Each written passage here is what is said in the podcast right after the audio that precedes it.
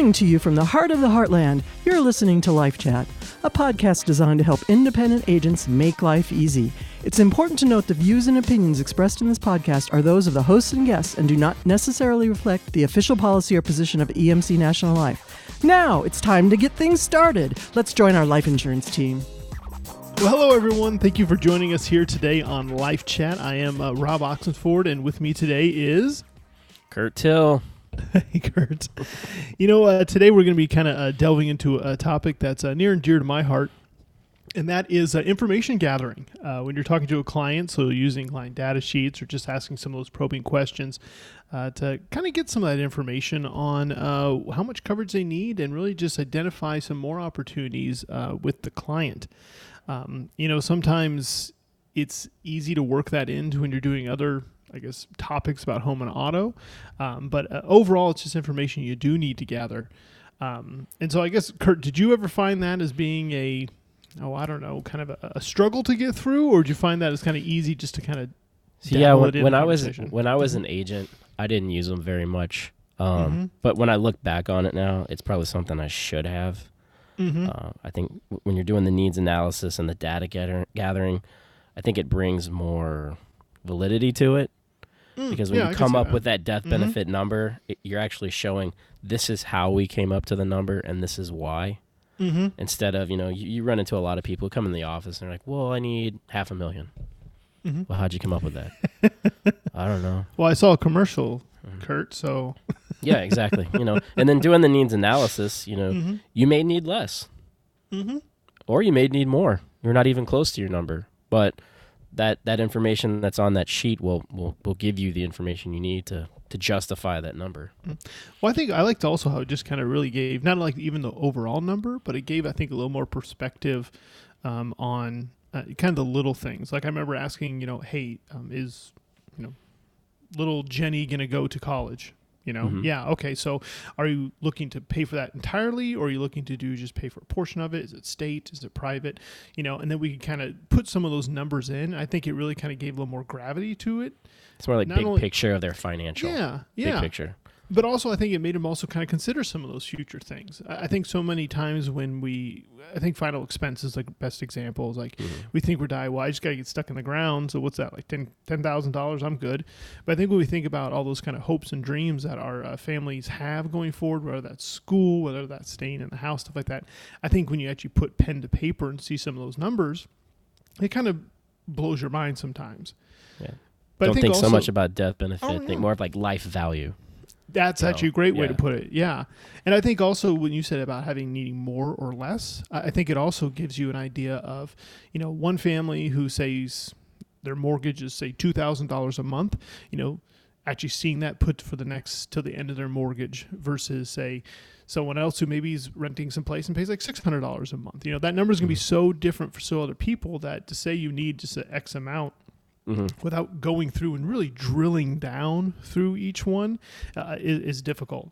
Um, but one thing I will always like to say is that when I kind of went through that and we stepped through step by step, talked through every part, and we arrived at that number, to me, it really gave me a chance to throw it back on the person saying, okay, well, this is your number.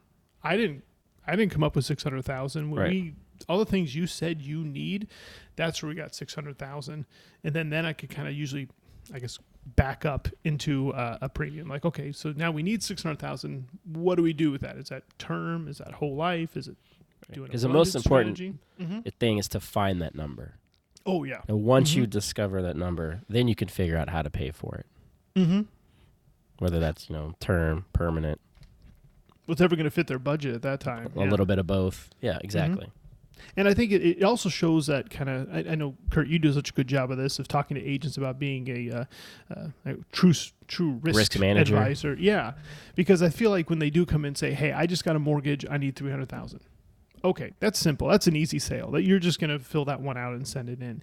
But when you're saying, hey, let's have a conversation before we just fill this out here and make sure that three hundred thousand dollars is all you need before mm-hmm. we kind of get too much into it. Um, and kind of working through some of those little nuances. Um, because even that, that the factor times the income, you know, five, ten times the income. Um, what do you currently do around the house? Do you watch the kids? What, you know, your spouse is doing something else. Okay, well, now we have to pay for daycare, you know, and I think it just starts such a great conversation of, um, you know, what coverage, do, what are we really buying this for? You know, we mm-hmm. love this person. What are we buying to cover? What are we making sure things are still you start start realizing mm-hmm. how how the responsibility you have of having a family. It's not just a mm-hmm. house or a car. Or, or just how important a person yeah. is. I mean, right. yeah, because I mean, if, I like you, you know, if you're making one hundred thousand dollars a year and you pass away, mm-hmm. that's one hundred thousand dollars of income that's not going to come in. And, you know, if you're thirty-five and you planned on mm-hmm. working to sixty-five, you know, that's thirty years. Mm-hmm. That's thirty times one hundred thousand.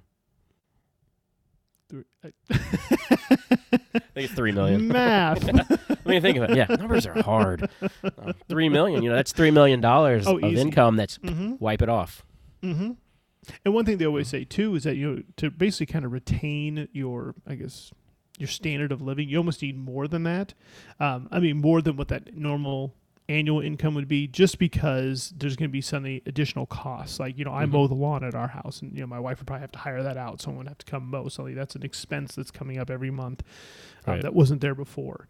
You know, it's those those little things where, you know, someone's fixing it, someone's not fixing it now. So now I have to look outside, and that's going to cost money. But I think those client data sheets, it's it's a great way to at least start the conversation. I know one thing that I've seen a lot of agencies do, and I, and I always think this is a great idea, is they have kind of that renewal folder or that uh, annual review folder where, you know, you put the current policy information in of, um, say, for home, auto, everything. You're going to be sending out the client. And they always put either, um, if they don't have a client data sheet in there, just a blank one. But mm-hmm. if they do have one, they put a blank one with the old one and just say, hey, I want to run through this again. Make sure these are still matching up. See what's changed, you know, because maybe a kid got older and now they're in their twenties and they're like, well, I don't want, they don't need to have as much coverage because this person's out on their own. They have a job and so on. And I think it, it's really nice is if you can go back, especially when you've had a client for, you know, heck, twenty, thirty years, being able to go back and actually even show them, hey, look at where we've kind of come from this. When we first met, you know, you had, you know, two little kids in diapers, and this is what we were at, and now we're up here, now they're in college and stuff. So now we can start reducing the amount of life insurance we need because we don't have the expenses or the amount of people we need to take care of, you know, going right. forward. Yeah, because that's gonna, I think that helps the agent too, like when you said doing those those annual reviews or six months reviews, however however mm-hmm. they choose to do it, on why they did it. It's it's more that documentation too. Mm-hmm. You know, yeah, they're probably putting it in their, their contact management system, but mm-hmm. some agents may not be as detailed as others. You know, they're not oh, writing sure. a dissertation mm-hmm. in there where they have it right there in the folder and mm-hmm. oh, this is why we did this because we were mm-hmm. trying to cover this. You know, you actually make a good point there, Kurt, with the uh, documentation, because I've seen a lot of client data sheets that within the last, oh, I don't know, probably five, ten years to start putting that little disclaimer at the bottom now too, mm-hmm. where, yep. you know, we filled it out. You and I agreed that you need to have five hundred thousand dollars in coverage.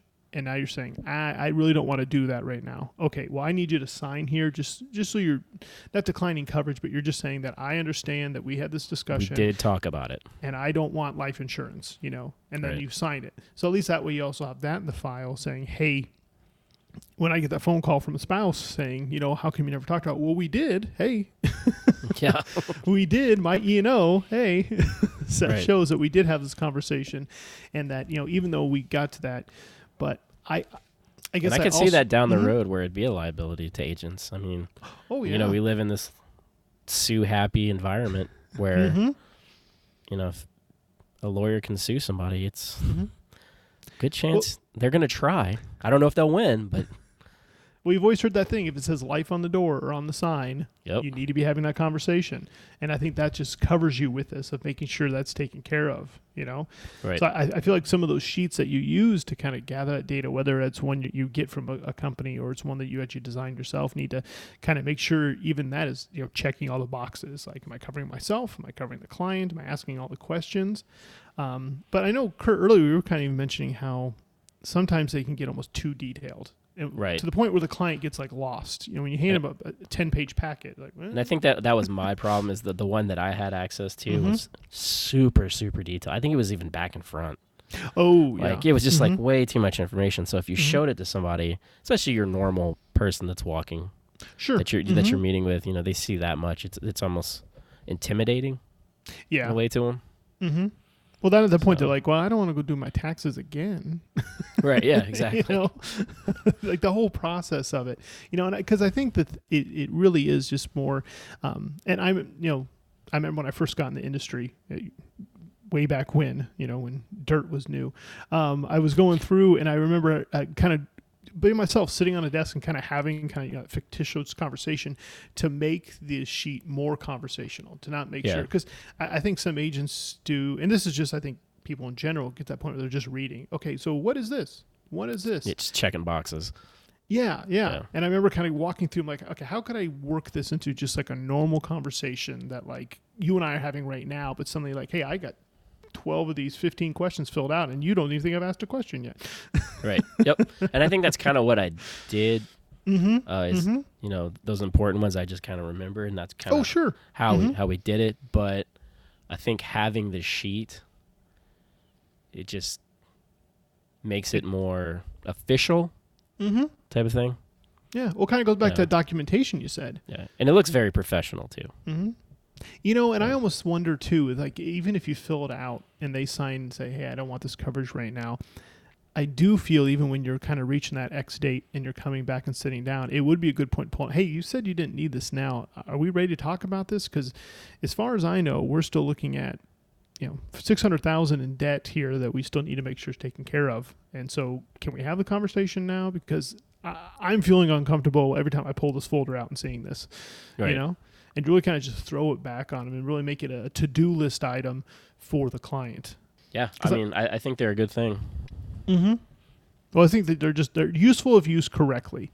Right. You know, I feel like, and it's so funny too, because every time I see um, an insurance company coming out with this, like, well, now we've got this new interactive website. This is going to blow up the, the whole insurance industry. And then you go through it. It's it's just a client data sheet that they yeah. made separate Same screenshots thing. for. It's just digital. I'm like, like nothing's different. I'm like, as much as we change this industry, there's still things that just don't change. You're still going to have to ask the question. You're still going to have to answer. You still need an answer. Move forward. Yeah. Right.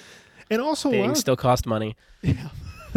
And I was just thinking too, you know, when you fill that out, I think that also covers a lot of questions you sometimes get back from underwriting of like, hey, why do they need this much coverage? Well, mm. I got the sheet here. It says this is what they need. So I think it's just it's just one of those tools that everyone needs to have in the folder there. So, and I noticed too when um so one of the guys I worked with when I was an agent, uh, he mm-hmm. was really good at using them, and I noticed in his meetings too with clients, um, having that piece of paper always kept him on track. Mm-hmm. Where you weren't getting sidetracked with, you know, conversations, sports, about, everything. Yeah, not what mm-hmm. you came to discuss. um, so it always kept him on track, and it always helped mm-hmm. him control the meeting. Ah, okay. I like that. I like yeah. that. It does, it's a little bit of a leverage there saying, hey, right. we can talk about that, but I need to get through this sheet before we can really Correct. get into, you know, who touched down last night, you know? So. Mm-hmm. Exactly, yeah. So, and I, I always thought that was a big part of uh, meeting with clients, mm-hmm. you know, that control of the meeting.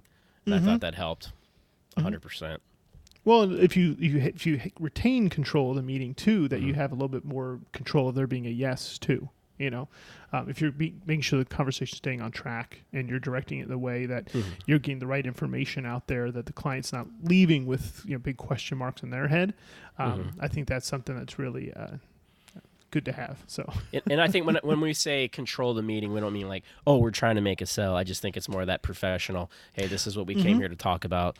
Let's get mm-hmm. get down to it. I'm not trying to waste your time. I know you got things to do. Things like exactly. That. And that's I think what this, that's what we mean when we talk yeah. about controlling the meeting. Yeah, being respectful. Because you guys know me, I'll start time, talking yeah. about. Hey, you ever notice the yellow color of this uh, post-it note? It's fantastic. Yes. The lines, the symmetry. Wow. It's no, and I completely get that. It's that, that I think that shows that respect to the client. You know, right. they're not coming in just to be sold, or you're being respectful of their time. And like, you know, I used to have a um, uh, agent I worked with who was big on that. Uh, he would tell him, "I'm coming in for twenty minutes." And I'm mm-hmm. leaving at twenty minutes. So if it comes more than that, we'll do another meeting. But I'm just, and a lot of clients took comfort in the fact that they knew that he was going to come in, do exactly what he was going to get done in that time frame, and then leave. So they knew that they just right. had to get through twenty minutes. And I think too, he was, another good thing this guy did mm-hmm. uh, is when he was talking with the clients. You know, he'd always tell them, "This is how I do this with everybody." So yeah. you know, mm-hmm. client comes in, whether they're worth ten thousand dollars or they're worth mm-hmm. ten million dollars, they're being mm-hmm. treated the same way. They're being asked the same information. Mm-hmm. Mm-hmm. Just the numbers will be different. Oh, yeah. Yeah. Or and that consistency priorities will just, be different. Mm-hmm. Well, then also the agents get used to using that same process time right. in and time again. You're just going to get more used to it. And I think exactly. that's the biggest thing is practicing with not only your clients, but practicing with yourself, but just really walking away with the client feeling that they've given you all the information they need to make a sound decision, and you have all the information to give them the right advice. Keeps really. you both on the same page. Mm-hmm. Mm-hmm. Well, I would say that's uh, uh, the wonders of a client data sheet. Uh, I think uh, it's great for gathering information. And, um, you know, if you have any questions or want to even get a copy of ours, we can send that out to you. If you ever want to reach out, feel free to email us at uh, communications at emcnl dot com. And uh, thanks for joining us today. Thanks, everybody.